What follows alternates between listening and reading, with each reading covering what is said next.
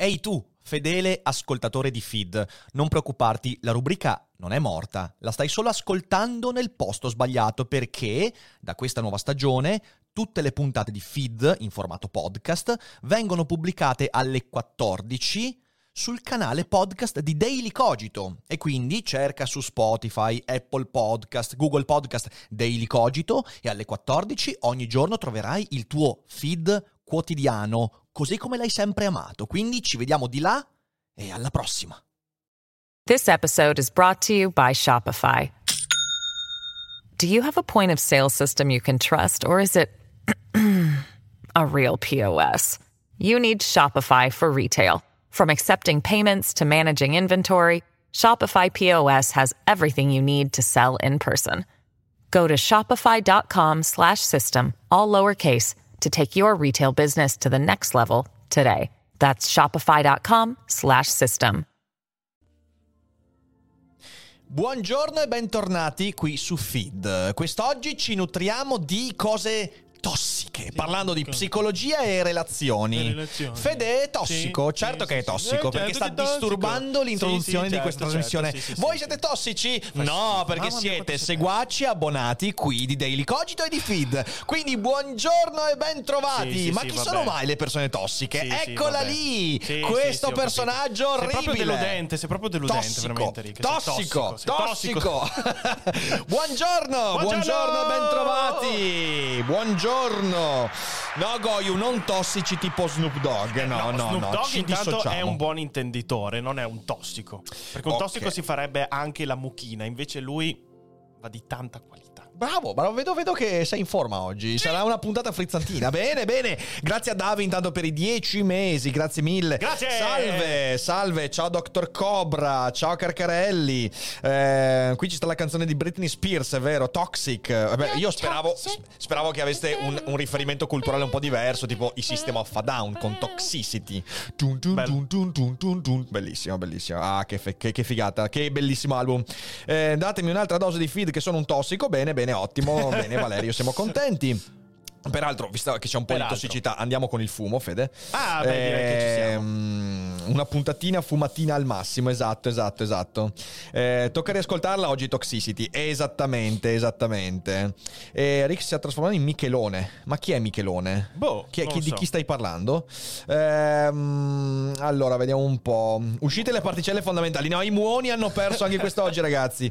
Non c'è, non c'è niente da fare. I muoni hanno perso. Dannazione, i muoni. Poveri muoni! Non ce la faranno mai, non ce la faranno mai questi muoni. Allora, io prima di cominciare vorrei ricordarvi, se vogliamo far vedere lo schermo, Fede, vorrei Ah, ok, ricordarvi d'accordo. che quest'oggi alle 18 c'è un appuntamento importante perché qui ai Cogito Studio ci sarà Emanuel Casto! Il buon amico, il casto divo. Parleremo di un sacco di roba interessante, quindi insomma non perdete la puntata, sarà sicuramente sicuramente molto molto interessante. E qui ho sbagliato e direi Bravissimo. che potremmo già cominciare con il nostro approfondimento Sono perché ho voglia di tuffarmi in questa cosa. Allora aspetta un attimo e tolgo la barra dell'applicazione perché La barra! fastidio, fastidio. Togli la barra! Perfetto. Allora, tac, Comunque, eccoci. Quindi oggi non si parla di sbobla. No, oggi niente sbobla, oggi niente frobla. A quello ci torniamo, ci torniamo o, o giovedì o venerdì, facciamo la seconda parte. Perché Sì. comunque, cioè nel senso, eh, finiamola, anche perché ho un sacco di video da farvi vedere sull'argomento. eh, perché quello della simulazione è un argomento che mi. Ah, mi solletica veramente sempre. Peraltro, io vi ricordo che uno dei miei monologhi, cioè quanti giga pesa Dio, è proprio un monologo sulla simulazione.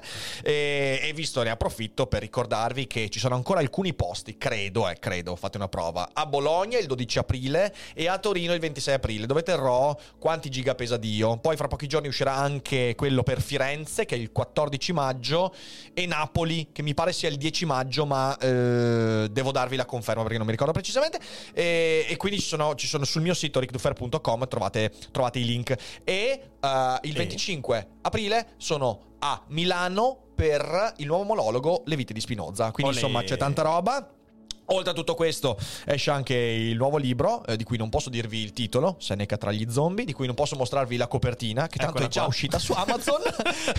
quindi, quindi tutto bene, tutto bene. Io, io- io fra qualche giorno ho la riunione Sì. con, con l'editore. Eh, chiedigli. Che mi, ha de- che mi ha- che mi ha detto giorni scorsi, mi fa, mi Ok. raccomando però prima della riunione non fare disclosure né del titolo né della copertina. Io gli ho detto qualche giorno fa, guarda che il titolo è già su Amazon, su IBS, dappertutto, e adesso anche la copertina, io non so bene come dirglielo, però glielo dirò. Fagli Eh, causa. bene così. no, Fede, no, no, non è il caso, non è, non è il causo. Non è il causo. Allora, signore e signori, quest'oggi parliamo quindi, visto che l'avete deciso voi, di psicologia. Psicologia, eh, prendiamo il nuovo, eh, un articolo su Mind che parla delle persone tossiche. Chi sono le persone tossiche?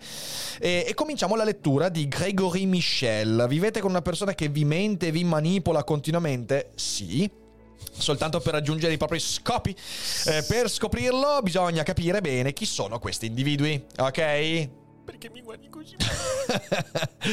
Andiamo a vedere, è possibile che da molti anni siate costretti eh, in quella che oggi si definisce come relazione tossica con qualcuno, magari il vostro partner oppure il vostro capo o il mio socio. Questa persona, che ve ne accorgiate o meno, si approfitta o abusa di voi, riuscendo allo stesso tempo a farvi passare per il responsabile della propria infelicità e dei propri fallimenti.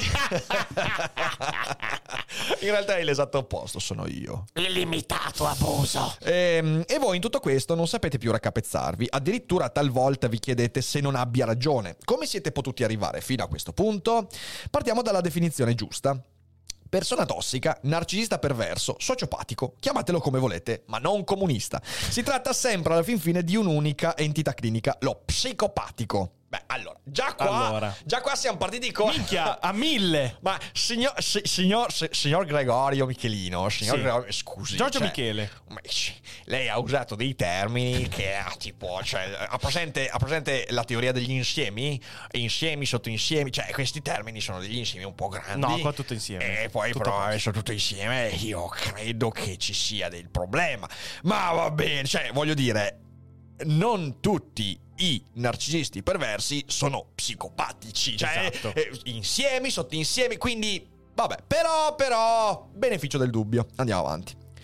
La psicopatia è una patologia della personalità che occupa un posto singolare nell'immaginario collettivo. Al confine tra l'ambito sociale, medico e giudiziario veicola molti fantasmi a cui la cultura cinematografica e quella letteraria si appoggiano per creare personaggi da horror. Uno dei più celebri è Hannibal Lecter, lo psichiatra psicopatico del film Il silenzio degli innocenti 1988, impersonato da Anthony Hopkins. Questo personaggio, immaginato dai romanziere Thomas Harris, si distingue tanto per l'intelligenza superiore quanto per l'indole subdola e l'antropofagia, cioè ma- magna altri esseri umani. Altra ambientazione, altro psicopatico, Patrick Bateman, inventato dallo scrittore Bret Easton Ellis per il suo romanzo American Psycho del 91. È invece una golde- un golden boy di Wall Street, freddo e meticoloso. Riesce a compartimentare perfettamente la propria esistenza, cosa che gli permette di realizzare le proprie tendenze criminali, ma gli psicopatici rappresentati sul grande schermo non sono soltanto uomini. Nel romanzo di Stephen King Misery non deve morire, 1987, l'infermiera Annie Wilkes impersonata dall'omonimo film di Robert Hine e Katie Bates, da Katie Bates, è una par- pericolosa psicopatica che alterna un'apparente gentilezza a una fredda crudeltà. Lo psicopatico, però, ecco, vedete già qua, ehm, cioè, non, non è esattamente così. Se uno va a guardare l'ambito della psicopatia, cioè, psicopatia non- non- non, non è un termine che va bene come follia, cioè è una cosa un po' diversa. Però, eh, cioè, tipo, Annie Wilkes è psicopatica. La sua crudeltà è legata a una psicopatia oppure è un ambito, diciamo così, è, è è la recrudescenza di un'ammirazione che ha a che fare invece con eh, più la società che non la sua psiche. È una cosa un po', cioè, da per contate svariate informazioni qua. Però va bene, andiamo avanti. Lo psicopatico però non è sempre un criminale un serial killer, può dissimularsi dietro le caratteristiche di una persona socievole, apparentemente ben integrata nel proprio ambiente. Ed è con questo tipo di individuo che può capitarvi di avere a che fare. Ecco perché è importante definire e individuare correttamente tutte le caratteristiche di queste personalità tossiche. Anche qua, personalità tossica non è necessariamente psicopatia. Cioè, ci sono tantissimi influencer che dal mio punto di vista sono tossici, ma non sono psicopatici. Ho conosciuto persone tossiche che non rientrano in un ambito di psicopatia, anche perché poi, io vorrei ricordarlo e voglio vedere qua come l'articolo lo tratta, uh-huh. spesso sono le, le relazioni ad essere tossiche, non le persone. Cioè capita che due persone che magari singolarmente sono anche abbastanza normali, quando le metti insieme sviluppano una relazione di pura tossicità. Ora, la tossicità quindi non ha a che fare direttamente ed esclusivamente con la psicopatia. A me questo incipit di articolo mm, mi fa un po' accapponare la pelle. Però andiamo avanti. Però. Qui c'è ovviamente una faccia con una maschera perché lo psicopatico è sempre uno che va a teatro. Eh, fu il medico francese Philippe Pinel il primo a descrivere nel suo trattato medico-filosofico sull'elezione mentale del 1801 mania senza delirio, follie lucide marcate da impulsi ciechi, atti di violenza senza alcuna illusione proveniente dall'immaginario. Questi segnali clinici sono già vicini a ciò che oggi sappiamo sul funzionamento della psicopatia. Qualche anno dopo, in Inghilterra, lo psichiatra James Coles Pritchard presentò la moral insanity come una perversione patologica logica dei sentimenti naturali, delle inclinazioni, dei gusti, dell'umore, delle abitudini e delle disposizioni morali. Anche qua, diciamo così, maglie un po' larghe. Questa definizione, l'assenza di moralità, è ancora oggi una caratteristica centrale della psicopatia. Hmm. Successivamente, alla fine del XIX secolo, lo squilibrio psicopatico fu collegato da alcuni ricercatori alla teoria della degenerescenza che insiste, perché quando dico degenerescenza mi viene in mente sempre fede? Non lo so, non lo so, non lo so che insisteva, che insisteva sull'influenza dell'eredità. I figli di un pericoloso criminale saranno anch'essi criminali, senza però scivolare nella stravaganza ancora più spinta delle teorie del medico italiano Cesare Lombroso, che propose una classificazione degli psicopatici in funzione del crimine commesso. Su questo vi consiglio di vedere una serie che è molto interessante, una serie che si trova su Apple TV e si intitola In difesa di Jacob, perché in questa serie si racconta eh, l'indagine sull'omicidio di un adolescente in cui il principale indiziato, anzi portato a processo, è il figlio del procuratore che aveva cominciato le indagini. Durante la serie si scopre, però non è uno spoiler, tranquilli, si dice proprio all'inizio, che il padre del procuratore, quindi il nonno del ragazzo indagato, è in galera per violenza e omicidio. Ha un ergastolo. E quindi una parte delle indagini, perché noi adesso pensiamo che questa ereditarietà della violenza sia una cazzata, in realtà una parte delle indagini si basa sul cosiddetto gene dell'omicidio c'è proprio il gene dell'assassino, viene chiamato così. Eh, ovviamente non è un gene che se c'è vuol dire che uno è assassino e se non c'è uno non lo è, evidentemente. Come in tutti i comportamenti complessi, eh, anche la violenza è un connubio di genetica e sviluppo personale. Ok, quindi questo è importante. Però in questa serie si mostra come nelle indagini ancora oggi valga l'idea che in qualche modo la tendenza alla violenza possa essere ereditaria perché c'è una componente genetica che è interessante. Ma andiamo avanti. Più tardi nel 1933 lo psichiatra tedesco Emil Kreplin distinse la psicopatia dalle psicosi schizofreniche, deliri e confusione mentale, che sarebbero invece follie della degenerescenza. Secondo il suo pensiero, la personalità psicopatica è tutt'altra cosa, è caratterizzata dalla mancanza di moralità e di senso di responsabilità associata alla menzogna, ai raggiri, a un lato ammaliatore. Quindi capite bene che qui c'è una diversificazione di quella che è la patologia psichiatrica mm-hmm. e la psicopatia, che invece sarebbe, secondo la teoria di questo, di questo eh, Kreplin, sarebbe una degenerescenza del... Eh, del um, no, non degenerescenza, scusatemi, dalla, caratterizzata dalla mancanza di moralità e senso di responsabilità, quindi la psicopatia è più legata alle relazioni e ai comportamenti. Eh, potrebbe essere, perché dicono in chat, anzi lo dice Andrea, che il fatto che sia stato classificato come psicopatia forse ha a che fare che è stato classificato dal DSM-5 che per chi non lo sapesse è il Diagnostic and Statistical Manual of Mental Disorder okay. che lo classifica all'interno delle psicopatie forse. Bene, bene, perfetto, grazie mille per uh, il, uh, il suggerimento. La maschera della normalità. La comparsa del volume di riferimento della psicopatologia eh, della psicopatia eh, allora, cioè? sì, la, la, psicopatologia della psicopatia, vabbè, insomma, ah, okay. risale però soltanto al 1941. Si tratta di The Mask of Sanity, an attempt to clarify some issues about the so-called psychopathic personality, a opera dello psichiatra statunitense Harvey Milton Cle- ehm, Cleckley docente di psichiatria e neurologia presso la facoltà di medicina dell'Università della Georgia. La definizione di The Mask of Sanity si può tradurre come maschera di normalità. Dopo aver interrogato un gran numero di carcerati ospedalizzati, eh, Cleckley eh, descrisse per la prima volta le caratteristiche principali della personalità psicopatica. Poi vediamo il box a pagina 34. Okay. Eh, lo psicopatico apparentemente è emotivamente distaccato dai reati commessi, tende a manipolare gli altri, ha un atteggiamento affascinante, per non dire ammaliatore, ed è seduttivo. Molto piacevole, ispira fiducia e risulta simpatico. Si tratta di caratteristiche davvero patologiche. Nel saggio Il colloquio in psichiatria e psicologia clinica, Robert McKinnon, Robert Michaels e Peter Buckley precisano che alcune di esse sono qualità molto ambite dalle persone normali. In effetti conferiscono a chi le possiede una sorta di potere di attrazione magnetica che consente di guadagnarsi la fiducia del prossimo, fare carriera, sfruttare competenze altrui, manipolare, tradire. Si tratta proprio della maschera di normalità che lo psicopatico indossa nella vita quotidiana. Ecco, però anche qua ci vuole, secondo me, grande attenzione. Perché? Perché molto spesso da queste diciamo così, da, da, queste caratteristiche statisticamente rilevanti nello studio della psicopatia si trae la conclusione che se uno è così, quindi se uno è carismatico, se uno è affascinante, se uno ha successo, se uno ha questo, si conclude che allora è probabile che sia uno psicopatico. Eh, capita molto spesso, lo si legge, lo si vede. Attenzione, le cose non stanno così. Andiamo al box che indica una pagina 34, eccolo qua eh, come riconoscere uno psicopatico tossico. Che poi dall'articolo sembra perché che in realtà qua, parli vedi, di qualcos'altro. No, è bello perché qua non mettono lo schwa, vedi? Cioè qua è uno psicopatico, psicopatico. tossico. Ma perché per non ha diritti lui? No, no, infatti, infatti. No, ma perché deve essere per forza maschio, bianco, etero, eh, certo. cis privilegiato. Eh, certo, certo. Come riconoscere un psicopatico tossico? Facciamo così. La scala di Hervey Milton Cleckley. 1. Fascino superficiale e grande intelligenza. Ci siamo. 2. Assenza di deliri o di qualsiasi altro segnale di pensieri razionali. Ok, qua non ci siamo. No, come? certo, certo, certo, certo. 3. Assenza di nevrosi e manifestazioni psiconevrotiche. Neanche qua, mi dispiace. Persona su cui non, non si, si, può contare. Nel bah, senso che non cioè, puoi contare quante Se mi scrivete dei numeri addosso potete anche contare esatto, su di me. perfetto. falsità e ipocrisia. Ci Beh, qua siamo Perfetto. proprio a livelli. Eh?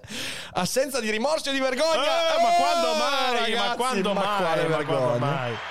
Comportamento antisociale immotivato. Perfetto. Beh, sì, no, ma più che altro contro Ari e Fede. Eh, mica non mi guardo neanche allo specchio. 8. Scarsa capacità di giudizio e incapacità di imparare dalle proprie esperienze. No, mm, dai. No. Egocentrismo patologico e incapacità di amare. Perfetto, ci siamo. Relazioni affettive povere. Anche ricche. incapacità introspettiva. Incapacità di rispondere adeguatamente alle generiche manifestazioni caratteristiche delle relazioni interpersonali. Considerazione fiducia. Comportamento eccentrico sotto l'effetto di alcol o addirittura senza alcol. Ma, vuol, ma scusa, ma cosa vuol dire? Ma, cosa vuol dire? Scarsa frequenza del verificarsi di pensieri suicidi. In che senso? Scarsa frequenza del verificarsi di pensieri suicidi. Ah, per, no, è normale se, se pensa eh, esatto. spesso ad ammazzarsi. Allo, eh, fantastico. Quindi se lo pensi tante volte sei normale, se lo pensi poche volte hai detto eh no, devi essere per forza psicopatico. Vita sessuale impersonale, banale e poco integrata. Ci siamo, perfetto. Incapacità di seguire qualsiasi progetto di vita. Perfetto. Beh dai, beh, beh dai. Allora. Voi ragazzi a quanti punti siete? Sembra i test, quelli che trovi posso, online. Posso dire che sei una, una, una cagata a spruso. Eh, Vabbè. Sì. Le terapie giuste, di solito alle persone che soffrono di un disturbo come la depressione o la schizofrenia, sono proposti farmaci o una psicoterapia. Con gli individui che presentano tratti psicopatici marcati, tuttavia, è tutta un'altra storia. Bisogna accopparli. La tendenza propria degli psicopatici a manipolare, ad affascinare e a mentire è in contrasto con un rapporto di fiducia, pilastro fondamentale di qualsiasi coinvolgimento terapeutico. Nel 2006 Roger McKinnon e gli altri autori del saggio Il colloquio in psichiatria e psicologia clinica hanno però dimostrato dimostrato che la mancanza di senso di colpa, il narcisismo e l'assenza di depressione costituiscono un ulteriore freno alla cura psicoterapeutica. Ma cosa vuol dire l'assenza di depressione? Mi sta facendo mm. incazzare questo articolo. Gli psicopatici si sentono bene e non hanno voglia di cambiare. Madonna, ne conosco così tanti. È logico di conseguenza che gli studi interessati alla cura della psicopatia, come per esempio la meta-analisi del gruppo Vincente Garrido dell'Università di Valencia in Spagna, siano pessimisti. Le terapie psicologiche sono inefficaci. Cosa ancora più sorprendente, gli psicopatici approfitterebbero degli interventi psicologici per rinforzare la propria capacità di manipolare gli altri. Nelle terapie di gruppo, per esempio, imparano dagli altri pazienti e riescono a deteriorare l'ambiente di cura e c'è una virgola, ah sì, comportandosi in modo ostile e diventando ancora più antisociali. Già l'ideatore della scala di psicopatia, lo psicologo canadese Robert Haar, pensava che le terapie orientate alla comprensione di sé in realtà aiutino gli psicopatici a sviluppare migliori strategie per manipolare e sfruttare gli altri. Allora, quindi, attenzione, non solo le definizioni di psicopatia sono talmente larghe che in fin dei conti può rientrarci qualunque persona. Esatto, È proprio come un oroscopo. Ma le soluzioni Sì. sono pure inutili. Quindi tu, sulla base di questa definizione, puoi prendere e dire: Secondo me quello lì è psicopatico e l'unica soluzione è eliminarlo. Cioè, capito? È, è- è interessante. Mi sembra un atteggiamento un po' psicopatico. Esatto. Certi studi, per contro, hanno rivelato che a volte, nel caso dei psicopatici, possono essere efficaci gli approcci più incentrati su un sintomo che sul funzionamento psichico. Nel 2006 Grant Harris e Marnie Rice, eh, in The Handbook of Psychopathy, hanno dimostrato eh, che le terapie cognitivo-comportamentali incentrate sulla collera e la gestione delle emozioni negative, o addirittura sul passaggio all'azione violenta, aiutano gli psicopatici a limitare i comportamenti antisociali. Medicine usate nel caso di agitazione eccessiva, come certi antipsicotici, hanno inoltre dimostrato la propria efficacia su sintomi come l'aggressività e la violenza.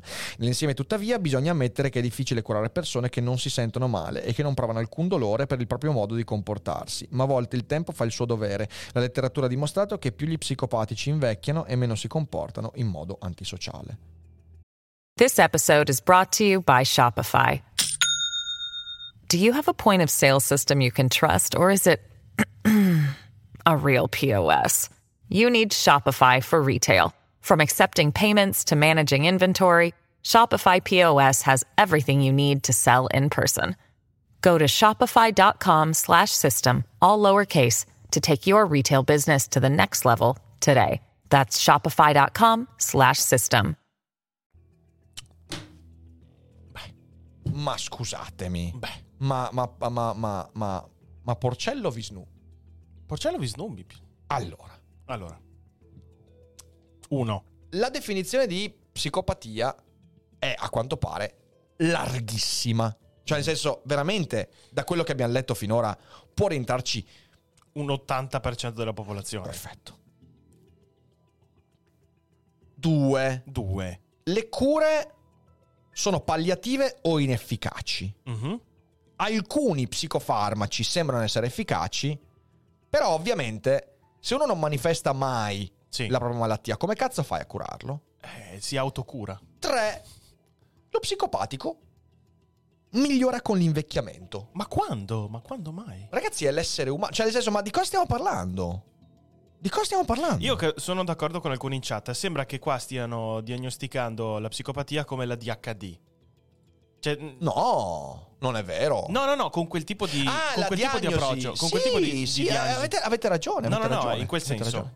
Cioè, nel senso, qui è chiunque, veramente Mm. chiunque può rientrare in questa scala. Io sono boh, cioè, minchia, vabbè. Non, sono, un po', sono un po' perplesso, ma Ma, mm, sospendiamo il giudizio, andiamo avanti. ok. La parola alla scienza. E chissà, porca troia. Che cosa ci dice la scienza? Niente. La scienza ci dice che l'etimologia del termine psicopatia, dal greco psiche, spirito, anima e pathos, malattia sofferenza, rimanda a una malattia della psiche.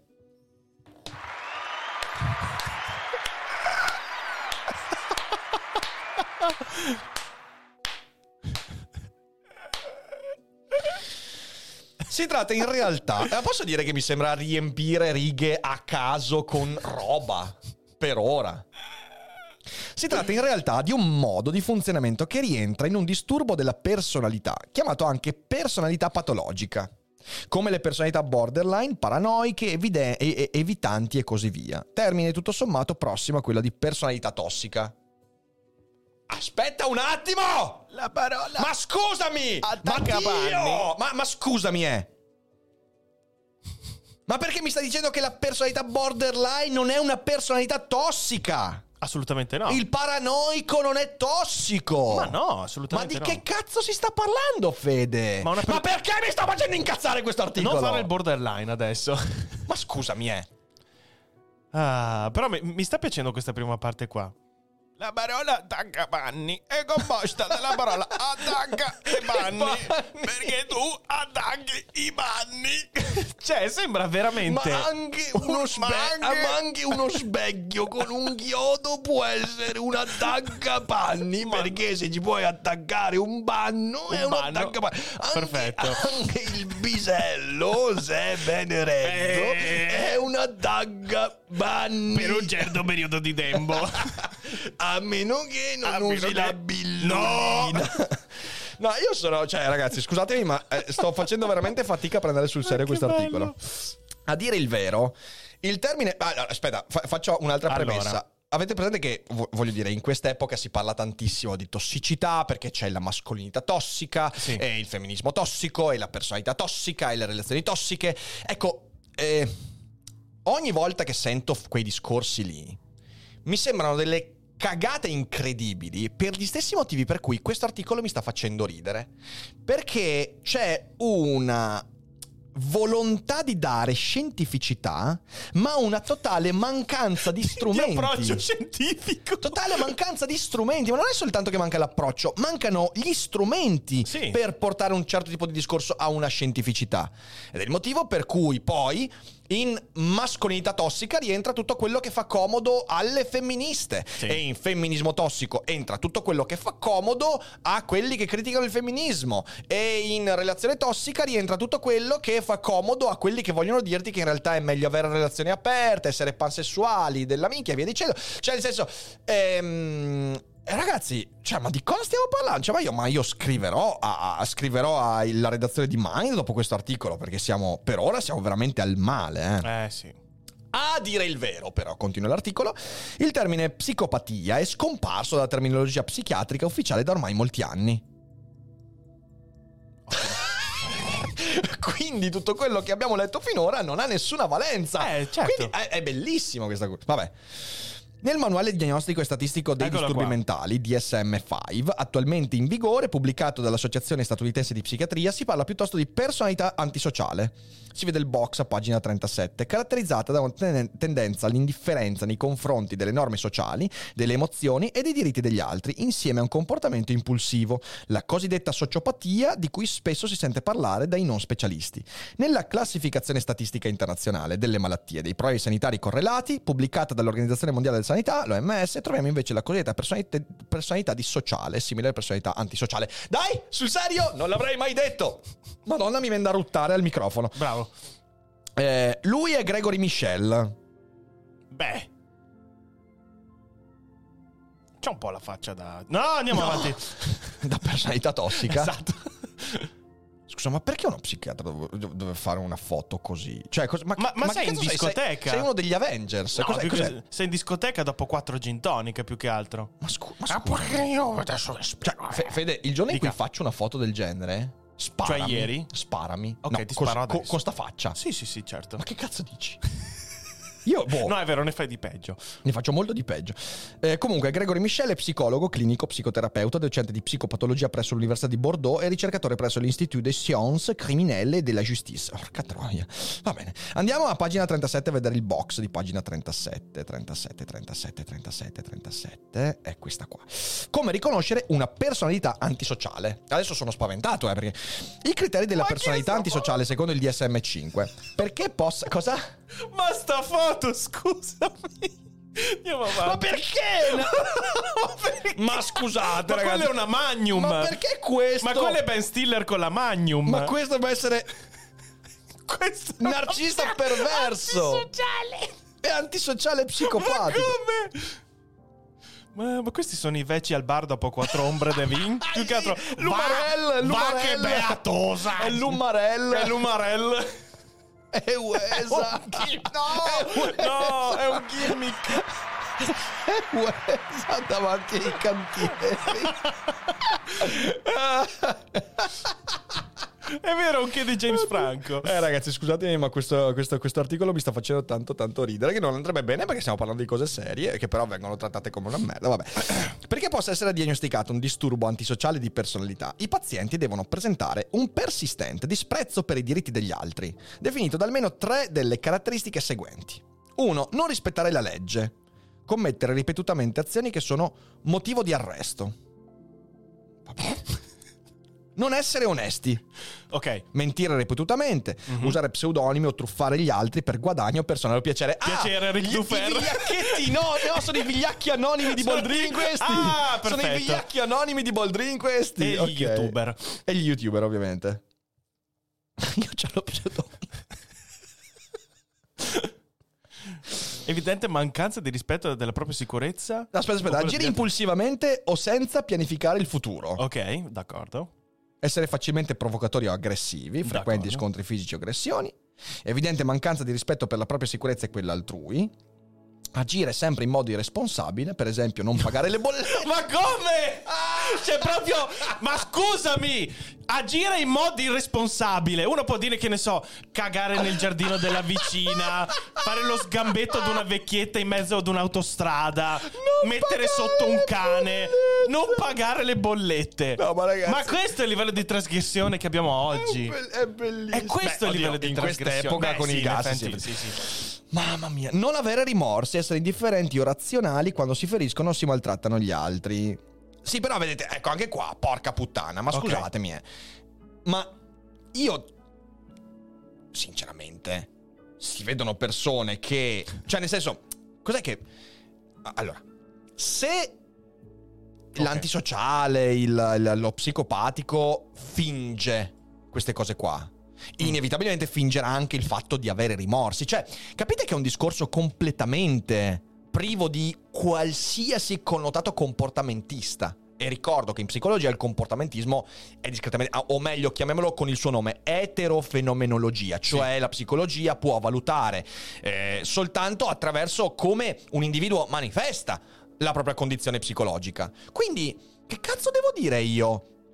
Cioè, non avere rimorsi. Ci sono tantissime persone che per me sono totalmente psicotiche che manifestano in ogni ambito della vita un eccesso di empatia, un eccesso di attaccamento che io personalmente interpreto come o artificioso o comunque esageratamente malato, ok?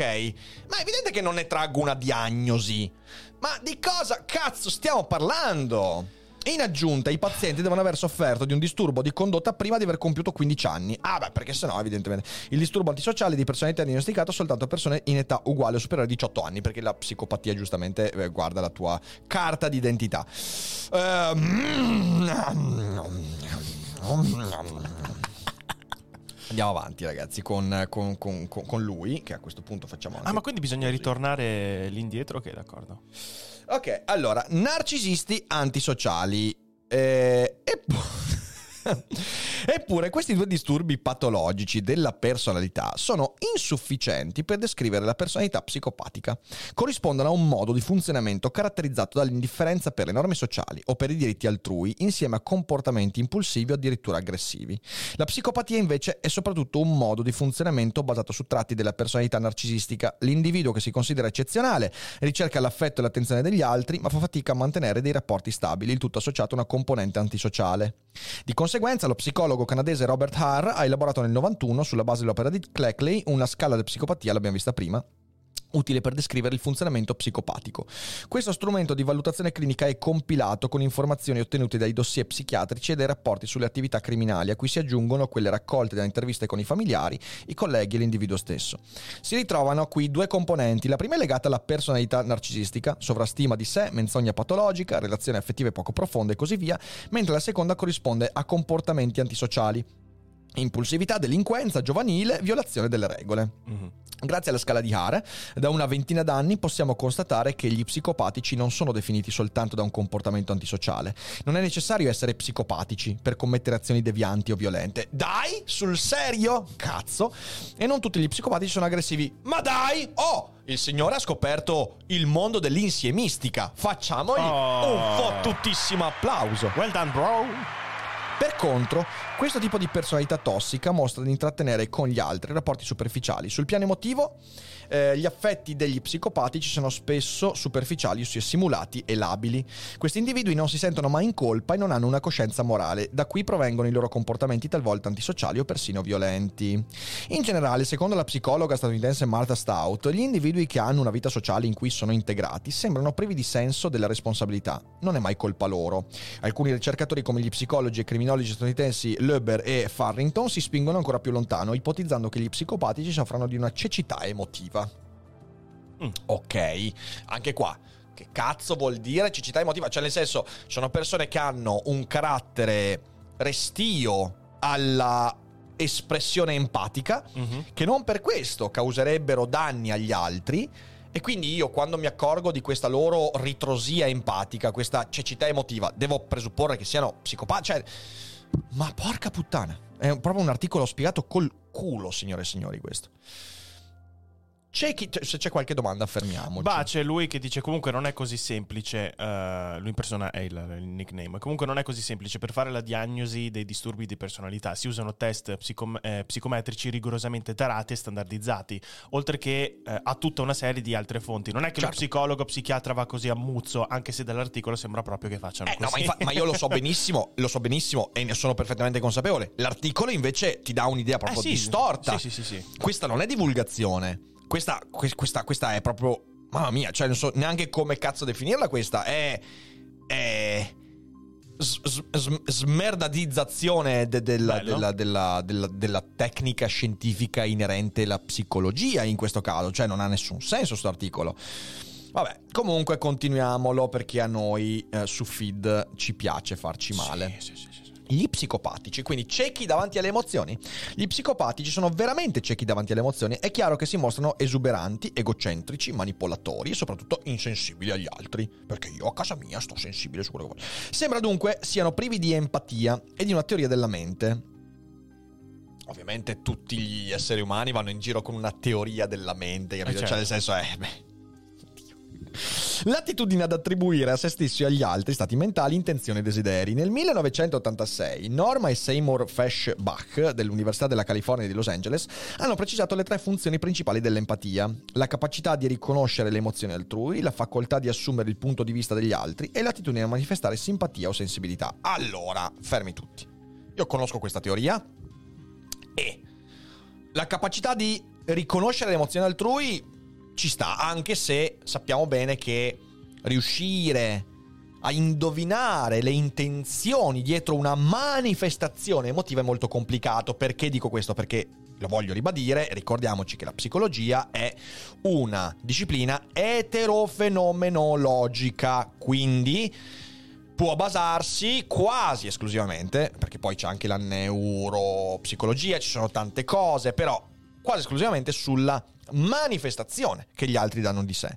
Ora capite bene che io posso anche riconoscere che tu mi stai mostrando affetto, ma io non potrò mai sapere se quell'affetto è genuino o costruito.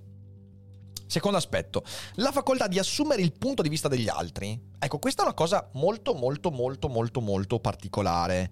Per chi ha letto, lo sapete quante volte l'ho consigliato negli ultimi 3-4 anni, contro l'empatia di Paul Bloom, all'interno di quel bellissimo libro ci sono un sacco di studi che mostrano come in realtà l'incapacità di assumere il punto di vista degli altri è un dato di fatto. Quando noi pensiamo di starci mettendo nei panni degli altri, noi stiamo prendendo il nostro bagaglio storico-emotivo, trasferendolo in una situazione degli altri e cerchiamo di... è, è come un terno all'otto, cioè non sapremo mai veramente metterci nei panni degli altri. Questo è un punto essenziale per comprendere tanti disagi che viviamo ogni giorno, perché questo porta a tanti fraintendimenti.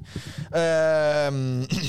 Questo porta peraltro, se volete un'altra lettura molto interessante, a tutto quello che si chiama il dilemma dello sconosciuto. Eh, che è di Gladwell ed è un bel libro che ti parla proprio di questo, ti parla che eh, possiamo star qua a raccontarcela quanto vogliamo, ma non riusciamo a stare nei panni degli altri, proprio in virtù di quell'eccentricità che ognuno di noi manifesta, sempre. Il modo con cui voi vi divertite, il modo in cui una persona ha paura, il modo in cui una persona manifesta angoscia, spessissimo è totalmente diverso dalle nostre aspettative. E il fatto della, che queste teorie sull'empatia dimentichino il peso delle aspettative, eh, la mina alla base, ok? Proprio la rende quasi inutile. E, e l'attitudine a manifestare simpatia o sensibilità anche lì. Conosco un sacco di persone che manifestano sensibilità in modo completamente fasullo. Uh-huh. Pensate ai social network, signore e signori, ma scusami, eh, prendendo per buono quello che ci sta dicendo questo articolo, noi dovremmo dire che i social network sono solo composte di, di, di, eh, di psicopatici. E potremmo anche essere d'accordo fino a un certo punto. Però capite che cazzo, sembra... Qui la psicologia sembra una scienza delle merendine. Sì, sì. Andiamo avanti. Dal momento che l'empatia riveste un ruolo determinante nel processo di socializzazione e nella messa in atto di comportamenti prosociali, si capisce come la sua assenza possa contribuire a un progressivo instaurarsi di comportamenti antisociali. Quindi, eh, se non sei empatico, sei sicuramente psicopatico. Cioè, sta roba qua, ragazzi, è una merda. Ma tra i ricercatori non c'è un vero accordo. Grazie al cazzo. Per alcuni, come la psicologa statunitense Linda Milley, gli psicopatici sarebbero incapaci di sentire le esperienze emotive, condividere le emozioni e comprendere i sentimenti altrui. Ve ne sono poi altri che, come Rebecca Richel e il suo gruppo del National Institute of Mental Health, pensano invece che gli psicopatici non soffrano di un deficit nella costruzione di una teoria della mente. Al contrario, do, dato che essere in grado di attribuire agli altri intenzioni ed emozioni facilita la manipolazione, negli psicopatici questa caratteristica sarebbe molto sviluppata. Consentirebbe infatti loro di indossare la maschera della normalità per dissimulare le proprie intenzioni. Ci troveremmo piuttosto davanti a un funzionamento che corrisponde alla cosiddetta normopatia, la tendenza a conformarsi eccessivamente alle norme sociali, un paradosso se si pensa che gli psicopatici hanno comportamenti antisociali. Ma scusatemi. Ma scusatemi. Ma sta roba del comportamento antisociale. Ma se lo psicopatico indossa la maschera della normalità, come quella maschera sarà fortissimamente sociale e socializzante. Quindi quando è, in quale caso che si manifesta la rottura dell'eventuale maschera che porta alla parasocialità o all'antisocialità? Perché qui non c'è nessun tipo di indizio a riguardo.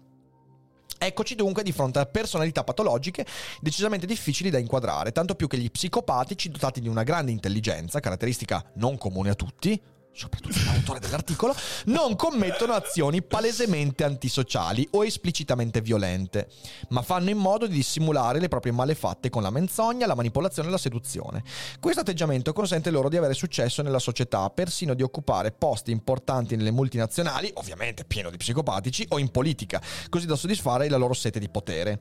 Nel 2006 lo psicologo statunitense Christopher Patrick ha definito questi individui successful psychopaths, psicopatici di successo, personaggi molto diversi diversi da quelli presentati nei film perché si confondono con la massa e raramente hanno guai con la giustizia. Mm, come possiamo allora. chiamare degli psicopatici che hanno su- successo? Mm, successful psychopaths. Il senso dell'articolo è quello di darci strumenti per riconoscere i psicopatici. Ora, voi avete avuto qualche strumento per riconoscerne uno in questo articolo del cazzo? Perché in realtà la risposta è no. Cioè è palese che non ci stanno dando, anche perché qui ammettono che a volte lo psicopatico che ha successo ha comportamenti che affascinano, che costruiscono relazioni, però al suo interno cova evidentemente la psicopatia, anche se si confondono sempre con la massa e non hanno guai con la giustizia. Ma quindi, scusatemi, ma sti psicopatici come sono fatti? Cioè li riconosci dall'odore?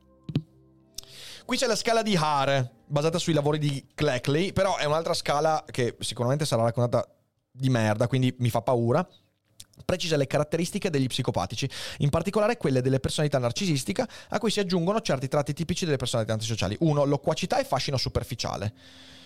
Ryan Reynolds here from Mint Mobile. With the price of just about everything going up during inflation, we thought we'd bring our prices down. So to help us, we brought in a reverse auctioneer, which is apparently a thing.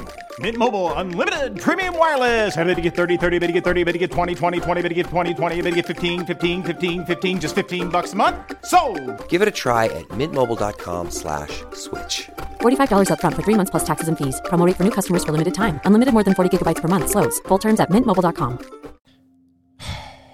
Sovrastima di sé. Bisogno di stimoli e tendenza ad annoiarsi. Tendenza alla menzogna patologica. Inganno e manipolazione. Perché ovviamente c'è menzogna non patologica, capito? Inganno e manipolazione. Assenza di rimorsi e sensi di colpa, affetti superficiali, insensibilità e mancanza di empatia, tendenza al parassitismo, scarsa padronanza di sé. Ma se uno ha fa... promiscuità sessuale, comparsa precoce di disturbi del comportamento, incapacità di pianificare a lungo termine in modo concreto, impulsività, irresponsabilità, incapacità di assumersi la responsabilità dei propri gesti e delle proprie azioni, numerose convivenze di breve durata, delinquenza giovanile, violazione delle prescrizioni relative, varietà di tipi di crimini. Perfetto. Come non pagare le bollette. Però poi c'è psicopatici di successo, che ovviamente contraddirà completamente perché la scala di Hare è evidentemente una scala dell'insuccesso, cioè nel senso l'incapacità di pianificare a lungo termine, l'impulsività, eh, l'incapacità di assumersi responsabilità. Le, gli affetti superficiali, questa è cioè una scala dell'insuccesso questo. Insuccesso è proprio questa roba qua. Eccolo qua. Ok, questa. E, e invece adesso vediamo gli psicopatici successo, così ci incazziamo del tutto. Questa è una delle ragioni per cui è difficile valutare la prevalenza della psicopatia nella popolazione. Questa personalità d'altronde è connotata negativamente, nessuno ha voglia di sentirsi dare dello psicopatico ed è quindi difficile somministrare sistematicamente test per la valutazione della psicopatia. La posta in gioco per la vita in società è troppo alta. Ma scusami. Ma una volta che tu fai un test con uno psicologo e via dicendo, mica viene divulgata ai 420. Ma cosa vuol dire? Vabbè. Anche se con precauzione per scopi epidemiologici possiamo... epidemiologici? Possiamo usare il termine psicopatico di successo. Ragazzi, adesso ho paura, eh. Mm. È infatti evidente, è evidente, È evidente. dice, che la psicopatia riguarda anche persone senza disturbi psichiatrici evidenti, che non hanno problemi con la giustizia e che, come ha dimostrato Marta Stout nel 2005, talvolta esercitano professioni che godono di un certo status sociale, insegnanti, medici, imprenditori politici. Un altro motivo che rende difficile la stima della prevalenza è legato alla stessa scala di Hare, inizialmente creata per valutare i criminali. Esistono però altri questionari che consentono di stimare la psicopatia nella popolazione, per quanto siano pochi gli studi che si sono interessati agli psi- psicopatici di successo. Secondo Hare, la psicopatia riguarda l'1% della popolazione, ma al momento gli unici dati pubblicati di cui disponiamo sono relativi a carcerati. Nel 2011 Pauline Monoval e colleghi hanno dimostrato che dal 9 al 31% delle donne e dal 15-30% degli uomini detenuti sono psicopatici mi sembra un ottimo modo, insomma, per trattare la, la- la- la popolazione carceraria. Esistono tratti della personalità che possono condurre a un profilo psicopatico rilevabili a partire dall'infanzia. Il gruppo di Paul Frick eh, dell'Università della Louisiana ha definito nel 2003 un profilo di personalità denominato Calculus Unemotional, insensibile alle emozioni. Corrisponde a una forma di narcisismo a cui si mescola assenza di empatia ed è caratterizzato da freddezza negli affetti, insensibilità e atteggiamento seduttivo. Secondo Frick, i bambini che presentano questo tratto sono più aggressivi e violenti della media e corrono più rischi di presentare sintomi di disturbo positivo provocatorio, ODD nel 92% dei casi, e disturbo da deficit di attenzione e iperattività. Ma dai, non l'avrei mai detto, ADHD, 48% dei casi. Più precisamente, questi ragazzi hanno maggiori difficoltà relazionali e minori capacità di inibizione del comportamento e delle emozioni. Secondo Frick si tratterebbe di una forma prodromica, un segnale premonitore di una psicopatia in età adulta. Nel volume The Mask of Sanity, d'altra parte, Clerkley, Cleckley, eh, identifica alcuni criteri prossimi alla personalità CU già nei bambini. Ehm, quindi CU. È eh, Calculus Unemotional, Eccolo lì, sì, insensibile alle emozioni. Fascino superficiale, assenza di senso di colpa e di onestà, egocentrismo, incapacità di stabilire relazioni intime e durature, scarsa, emo- scarsa emotività, inettitudine a percepire gli effetti sugli altri del proprio comportamento. Signore e signori, ma mi dite che i bambini non hanno queste cose qua? Ma scusatemi, eh. Vabbè, il fascino superficiale non so cosa voglia dire a livello di un bambino, ma l'assenza di senso di colpa e di onestà, i bambini mentono.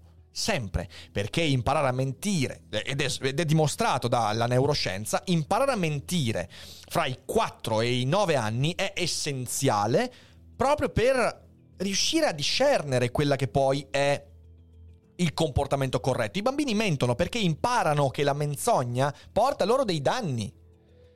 Cioè, se i bambini non. me- no, dei danni. Cioè, Ah, nel in senso, tu menti, Ok, ok, ok. vieni scoperto, Ok, ok, stai male, capisci che quella roba non è da Sì, fare. Pensavo l'altra. l'altro- A volte aspetto. invece Sì, sì, purtroppo capita che i bambini mentono, non ne hanno un danno, ma questo è molto molto raro e quindi magari si convincono di più. Possiamo dire che è molto più facile però in società che le menzogne vengano scoperte, quindi tu capisca che in realtà, ah no, forse è meglio non dire le menzogne. Quindi assenza di senso di colpa e di onestà è endemico in bambini. Poi bisognerebbe anche capire che bambini, cioè se si parla appunto dei 5, 6, 7 anni è normalissimo, si parla dei 12, 13 anni magari è un po' diverso, però bambini non credo, sarebbe adolescenti. Egocentrismo, ma quale bambino non è egocentrico? Cioè ragazzi, la vita del bambino è una vita in cui io sono al centro Eh, certo. di tutto. Ed è inevitabile, di nuovo, mentalmente inevitabile. Incapacità di stabilire relazioni intime e durature. Nei bambini! Ma scusami, l'unica vera intima relazione che possono avere è quella con i genitori. Ed è imposta. Quindi di cosa cazzo stiamo parlando? A sette anni non hai mica l'amico per la vita. Al massimo hai le amicizie più forti, ma non sono amicizie intime e durature. Scarsa emotività. Certo, perché il bambino non ha ancora sviluppato quegli strumenti che gli permettono di usare l'emotività in risposta ragionevole a diversi stimoli della realtà, cosa che poi non sviluppiamo mai veramente, perché di nuovo siamo eccentrici nel modo in cui manifestiamo l'emotività. Inettitudine a percepire gli effetti sugli altri del proprio comportamento. Anche questo, mentalmente, quella capacità empatica, ok, si sviluppa intorno ai 8, 9, 10 anni, quindi è l'epoca della preadolescenza, quella che veramente ci permette di sviluppare l'idea che, ah cazzo, io se faccio sta roba faccio soffrire gli altri. Anche questo si sviluppa. Di cosa stiamo parlando? Tutti i bambini sono psicopatici, cosa con cui potrei anche essere d'accordo in un certo modo, ma non nel modo in cui lo dice l'articolo. Sembra dunque possibile identificare certe particolarità emotive dei disturbi del comportamento fin dall'infanzia. Se presenti già in giovane età, aumentano il rischio della comparsa di un modo di funzionamento psicopatico. Sebbene oggi esistano per la psicopatia poche terapie mediche efficaci, resta la speranza di aiutare i più giovani a imparare a vivere insieme agli altri. Sì, però spero che non sia tu a farlo, veramente. Vecchio, vecchio, spero che non sia tu. Qua ci sono anche delle letture, eventualmente se volete approfondire. McKinnon, il colloquio in psichiatria e psicologia clinica, edizione Giunti, eh, 2019, eh, Stout, The Sociopath Next Door, Broadway Books, e Richel e altri, Theory of Mind and Psychopathy, che è in Neuropsicologia, volume 41 del 2003. Eh, Quindi se vi interessa queste sono le fonti per approfondire. Ok. Eh, andiamo a leggere sta roba del narcisista perverso e che mi fa paura. È l'altra faccia con- della foto, questo bellissimo, Sì, sì, bellissimo. sì. Allora, chi è un narcisista perverso? Ok. Il concetto di perversione narcisistica è stato descritto per la prima volta nel 1986 dallo psicanalista francese Paul-Claude Racamier.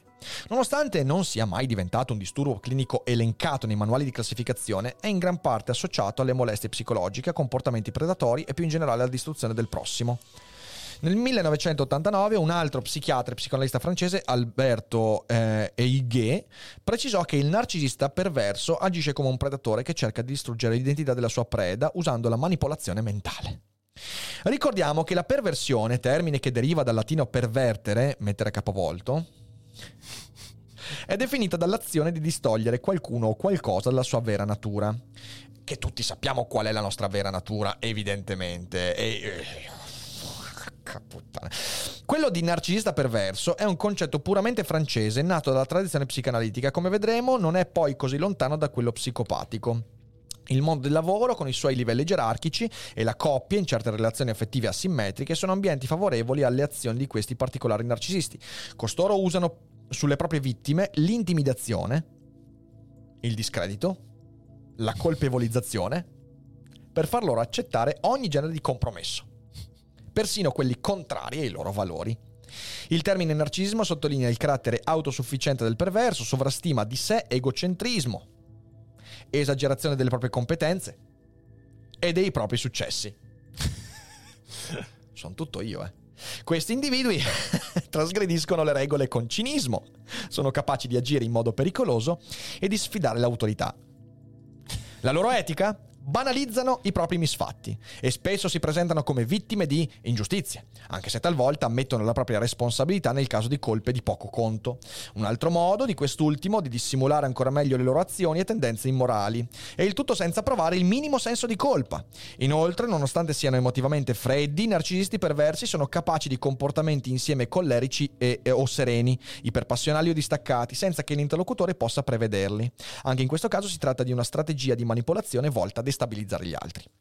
Dando l'impressione di essere forti e di avere successo, i narcisisti perversi esercitano poi una forte attrazione e seducono molto, soprattutto le persone vulnerabili che riescono sempre a individuare. Fanno uso di ingiunzioni paradossali, messaggi duplici, come non hai bisogno di un capo, ti basto io.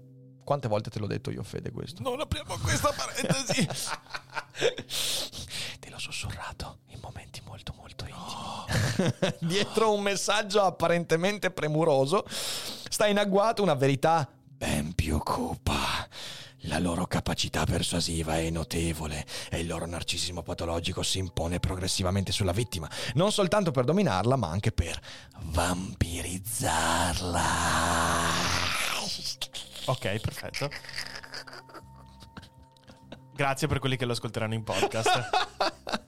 Evitando Hanno appena sentito la tua epiglottide. evitando di parlare in prima persona. I narcisisti perversi esercitano sulle vittime un potere ancora più consistente, facendosi portavoce del pensiero della maggioranza.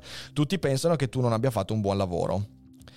Quante volte l'ho detto a Fede? Però è colpa vostra, è colpa della, è colpa della chat, siete voi che lo dite. Eh? Il narcisista perverso non si augura mai la scomparsa della propria vittima. Ma cosa vuol dire? No, ragazzi, questo articolo è veramente le comiche. E mi dispiace perché in realtà eh, io speravo fosse una trattazione seria, invece no. Al contrario, ne ha bisogno per trarre vantaggio da tutto ciò eh, di cui è carente. Secondo Rakkaime, eh, il, per- il narcisista perverso si fa valere a spese di un altro.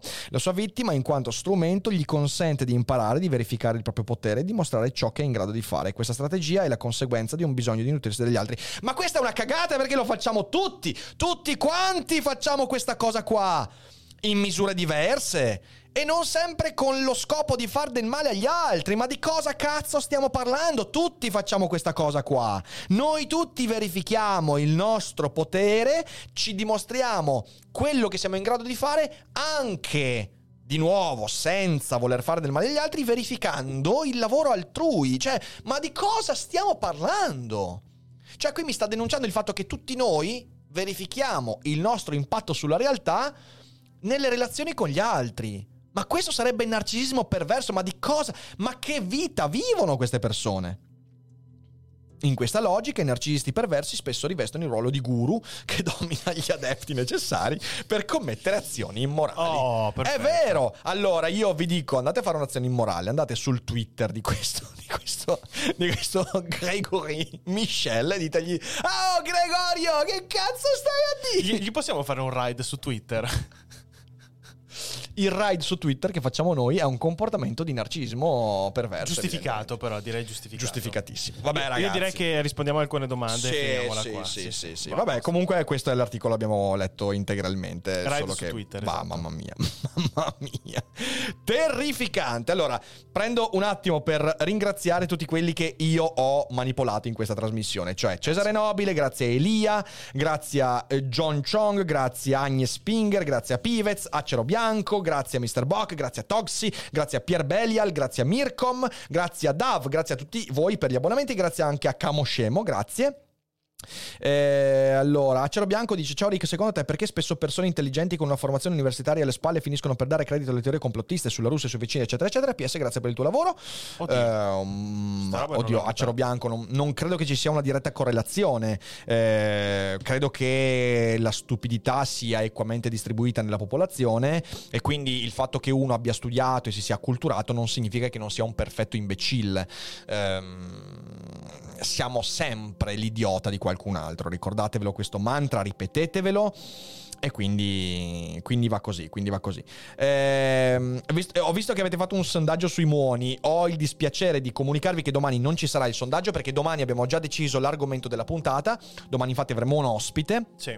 Domani parleremo di come la Cina sta vivendo il conflitto in Ucraina, quali sono le strategie che stanno mettendo in piedi, grazie anche a Canaia per Grazie, i 14 mesi, eh, quali sono i pericoli che vedono, eh, come reagiscono. Leggeremo degli articoli tradotti dalla stampa cinese, e questo mi sembra molto cinese? interessante, no, non in cinese. Non li leggi Eh, tu? No, no, non Peccato. li leggo in cinese, sono in inglese. E, e avremo ospite con noi eh, Filippo Santelli, che ha scritto un libro sulla Cina. Ve lo ricorderete perché abbiamo fatto una puntata di Dufere Boldrin con lui ospite quando abbiamo parlato di Cina l'anno scorso e insomma credo che sarà molto interessante. Grazie a Cassandra Sventura Grazie, per i quattro mesi. Grazie, dai, sarebbe bello finire questa puntata con un bel Eh, hype train, figo, ragazzi, sarebbe, sarebbe molto bello. Ma prima di andare avanti eh, facciamo qualche domanda, Fede, dai, sentiamo cosa, cosa hanno da dire questi belli imbusti. Allora, Paolo Perrona dice: Questo articolo è modellato allo stesso modo negli articoli sul capitalismo che fa cose. Stesso meccanismo, prendi un significante e gli appendi addosso un numero tale di significati da far esplodere la definizione. Hai perfettamente ragione, hai perfettamente È la costruzione di un nemico immaginario, cioè nel senso è... E purtroppo è un peccato perché in realtà è un argomento molto molto interessante questo, solo Sì. che non... Non, non- non ce n'è, non ce n'è. Eh, FCAS, eh, anni zero vogliamo mandarlo avanti, però qua- da quando è scoppiata la guerra facciamo veramente Eh, fatica a pianificare bene. Grazie Mr. Bock, Grazie grazie, mille. mille. E grazie a Francesco Furlan per i 5 mesi del partito Live Train. Olè! Bravissimi, Grazie, bravissimi, bravissimi. Grazie. Quindi riprenderà anni zero, però aspettiamo tempi diversi. Aspettiamo tempi diversi. Come anche ieri, insomma, con Michele abbiamo preferito fare quelle domande lì perché insomma un po' parlare della situazione eh, attuale senza esagerare è comunque bene. Eh, sentiamo prossima domanda. C'è Giorgio che dice: Può essere che le menzogne intese nell'articolo sono menzogne ben diverse da quelle dei bambini. Prendete le parole, per esempio, di Lavrov quando afferma che gli ucraini feriti sono solo attori e che la Russia non ha mai invaso l'Ucraina. Non è questa una menzogna che supera tutte le menzogne del mondo? Non ho capito benissimo. No, allora, l'articolo parlava delle menzogne dei bambini. Sì, sì, sì. Cioè, parlava proprio di età, di età da bambini. Quindi ti direi no. Poi possiamo discutere di quello che dici tu, ma non era il punto dell'articolo. Ok. Poi c'è il raccolatore che dice: È vero che tutte queste caratteristiche possono essere presenti in tutti i bambini, però in particolare nella diagnosi ADHD queste caratteristiche sono particolarmente esasperate e devono causare problematicità di, gra- di gravità alta in almeno due ambiti diversi: casa, scuola, lavoro, ambiti sociali, eccetera. Sì, è vero, però come sai, e io mi sono interessato all'argomento in passato, avendo anche collaborato con psicologi che se ne occupano, purtroppo la diagnosi ADHD spesso ha delle maglie comunque piuttosto larghe. Eh, sì. Ci sono tanti bambini che avrebbero bisogno di altre forme di supporto e poi alla fine invece si diagnostica e questo diventa spesso una deresponsabilizzazione nei confronti anche del ragazzino e spesso anche dei genitori. Quindi sì è vero, però l'applicazione di questo principio qua spesso è molto molto manchevole. Grazie a Vanitate per i 169 bit. Grazie, grazie mille. Grazie.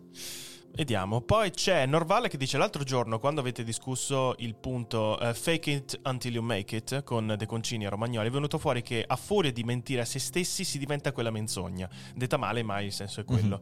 Quindi, applicandola agli psicopatici di successo, Mhm. Questi tornano ad essere normali? O secondo l'autore Mm. il fatto stesso di mentire convintamente è sintomo di psicopatia? Ma allora, eh, se è psicopatia, evidentemente non sarà semplicemente l'accorgersi del danno della propria menzogna a far tornare indietro. Io vi faccio un esempio, ok? Eh, se volete leggere un libro che vi parla proprio della psicopatia seria, vera, leggetevi ehm, L'avversario di Emmanuel Carrère. Ce l'ho nella lista. Lì. Sì, leggete lista. proprio la storia di Sì. della psicopatia, cioè quella veramente irrisolvibile, che nasce dalla normalità. Ecco, a me pi- sarebbe piaciuto leggere un articolo che trattava il problema in quel modo lì, ok? Esatto, sì. Non è così. Eh, però leggetevi, vabbè, è un libro straordinario, quindi fidatevi, leggetevelo se vi capita. Ehm, la questione è che, eh, che questo articolo non va in quella direzione. Mm-mm. Queste erano le domande di oggi. Molto bene, molto bene, perfetto. Eh, direi che... Beh, allora... La nostra oretta ce la siamo, ce la siamo Sì, fatta. sì, sì, sì. Scusatemi un secondo che sto facendo una cosa, se c'è qualcos'altro che dicono in chat. Il nome dimmelo. del libro è L'avversario. L'avversario di Emmanuel Carrère. Carrer. È capolavoro, è capolavoro totale, leggetevelo. Nonostante l'articolo eh, sei riuscito a far uscire delle argomentazioni interessanti, approfondirò altrove. Grazie Double P. Grazie Bene, sono, sono contento, sono molto contento. Grazie. Eh, va bene, allora io direi, signore e signori, che ci siamo. E mm, Carcare dice che vuole il proseguo dello speciale su Batman. Ok, d'accordo. Eh, però io devo fare anche le monografiche degli- dei registi, ragazzi, quindi vediamo, vediamo. Eh, vediamo un po' chi c'è in live. Vediamo un po' chi c'è in live. Fermo lì. Fare- fammi- faremo vedere. un ride. Facciamo un ride. Facciamo un ride. C'è Ivan, c'è Every Eye, c'è Rob McGuack, c'è Giulia di Study Time. C'è, c'è, c'è, c'è, Bassi, c'è Bassi, andiamo C'è da Bassi, Bassi, andiamo da oh Bassi che è una yeah. vita che non lo, non lo raidiamo. Andiamo da Bassi, gli scriviamo... Ehm... Psycho. Psycho, Psycho. Psycho, andiamo a scrivergli. Grazie Doctor per Grazie gli 11 mille. mesi. Andiamo da Bassi a scrivergli Psycho e ci vediamo questa sera alle 18 con Immanuel Casto. Sarà una cogitata da non perdere, ci divertiremo un sacco e verranno fuori cose interessanti. Quindi Oh yeah. non mancate, buon pranzo e grazie a tutti per aver seguito e grazie per gli abbonamenti. Grazie Ciao! boys, goodbye.